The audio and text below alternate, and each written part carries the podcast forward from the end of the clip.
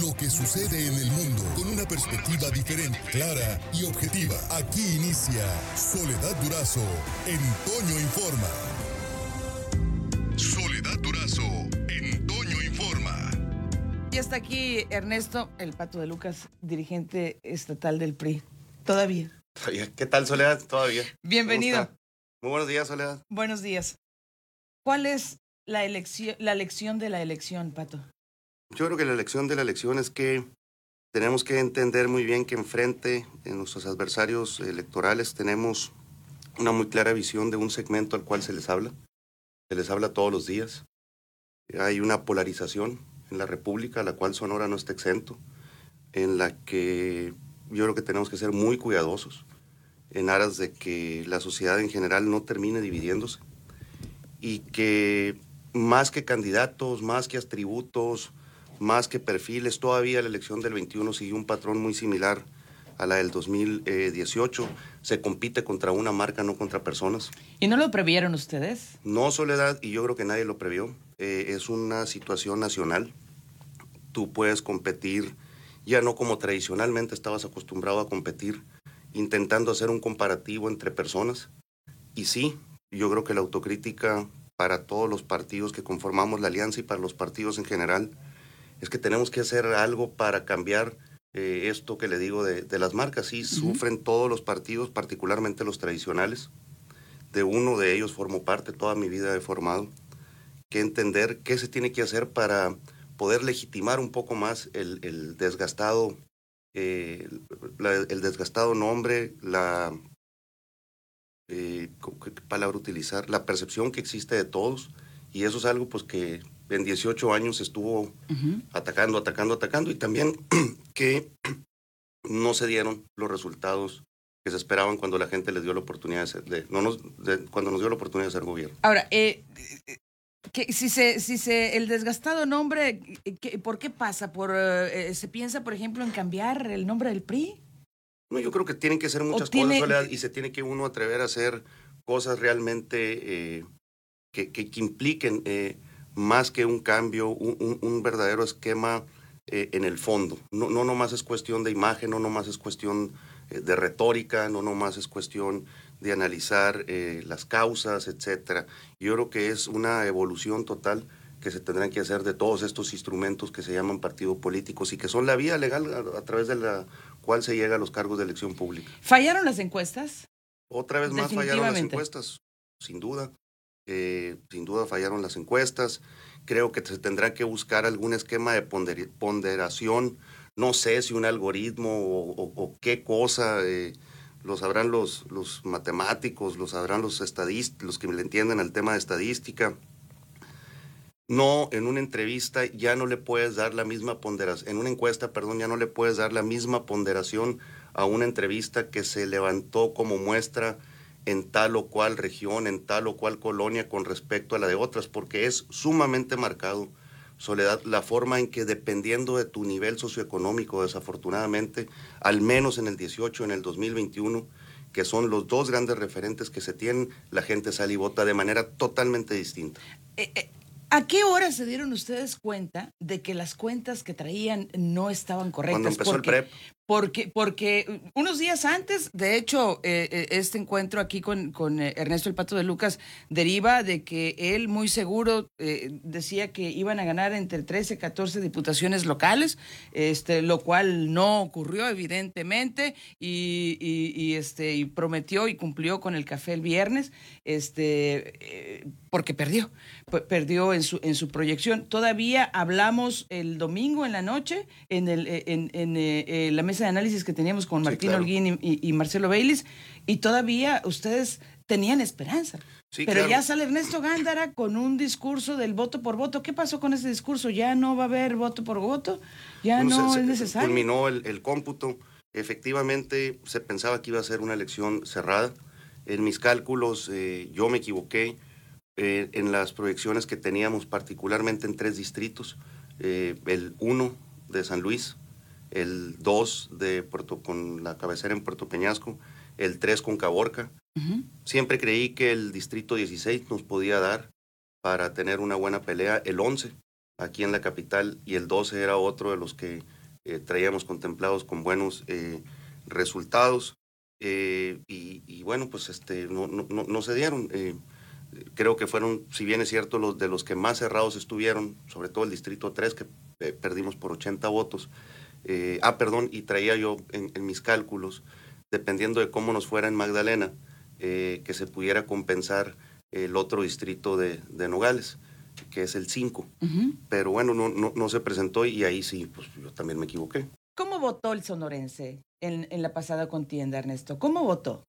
Tal vez un poquito más diferenciado que en el 2018. Diferenciado. un, poquito, no mucho. Eh, creo que la estrategia esta que el partido Morena hace de hacer llamados al voto masivo, en el 18 ahora no era voto masivo Morena, ahora era vota todo Morena, eh, sí termina eh, sirviéndoles todavía creo que hay gente que, particularmente en la zona serrana, no terminamos de familiarizarlos con el logotipo de la Alianza Va por Sonora y donde íbamos bajo el esquema de candidatura común, que era donde aparecía este eh, eslogan, no el de los partidos, eh, nos restó en determinadas eh, regiones.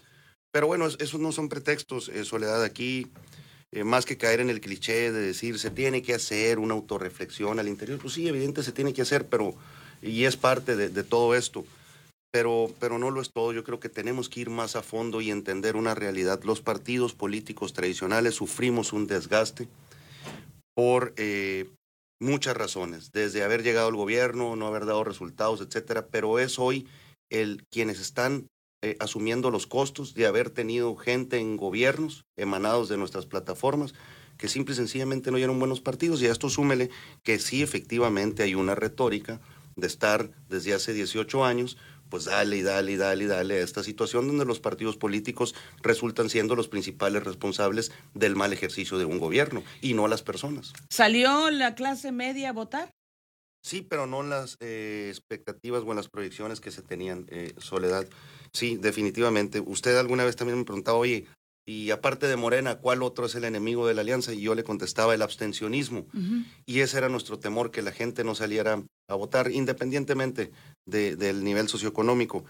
En el 2018 fuimos ya de por sí el último lugar de participación electoral, pero fue un 51% del total del listado todavía eh, pues razonable. Sonora siempre se ha votado entre el 54 y el 51, se había votado, mejor dicho. Ahora nos caímos hasta el 43.7. Qué pena. Eh, yo creo que vamos a volver a ser, no, no tengo duda, uno de los estados con menos participación eh, electoral. Sí, nos está superando, nos está superando Baja California. Tuvimos ejemplos como Nogales del 32, eh, San Luis del 35, eh, que, que, sí fue, fue, fue, pues ahí nomás le estoy hablando del tercero y cuarto municipio más importante del estado. Le fue muy mal al PRI en general, es decir, este, se va a tercera fuerza, les ganó por mucho incluso el PAN, ya en las cuentas finales. Sí, en lo nacional sí. En lo nacional. En lo nacional sí, aquí en lo local ahorita le dejaré para el análisis. Eh, digo, tampoco es que con eso te quieras conformar, hay que ser otra vez, insisto, muy autocríticos y muy duros con nosotros mismos, sobre todo en estos momentos en los que se tienen que asumir responsabilidades. Pero ahorita le dejo cómo realmente, qué, partido aportó y cuánto a todas estas candidaturas de, de la alianza aquí en Sonora.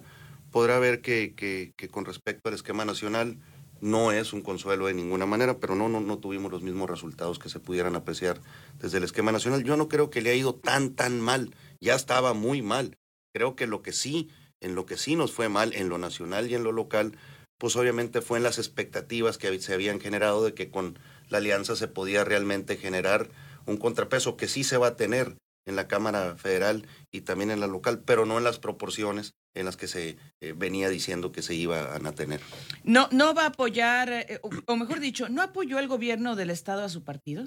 Yo creo que Sonora? más que al partido en general, y, lo, y, qué bueno que me hace la pregunta, Soledad, lo que no se tuvo en esta elección, ni en todo el proceso electoral desde, desde, que arrancó en septiembre, fue la tentación que luego les da a todos los gobernantes en turno, o de querer dejar sucesor, o de querer inmiscuir en las decisiones de las candidaturas.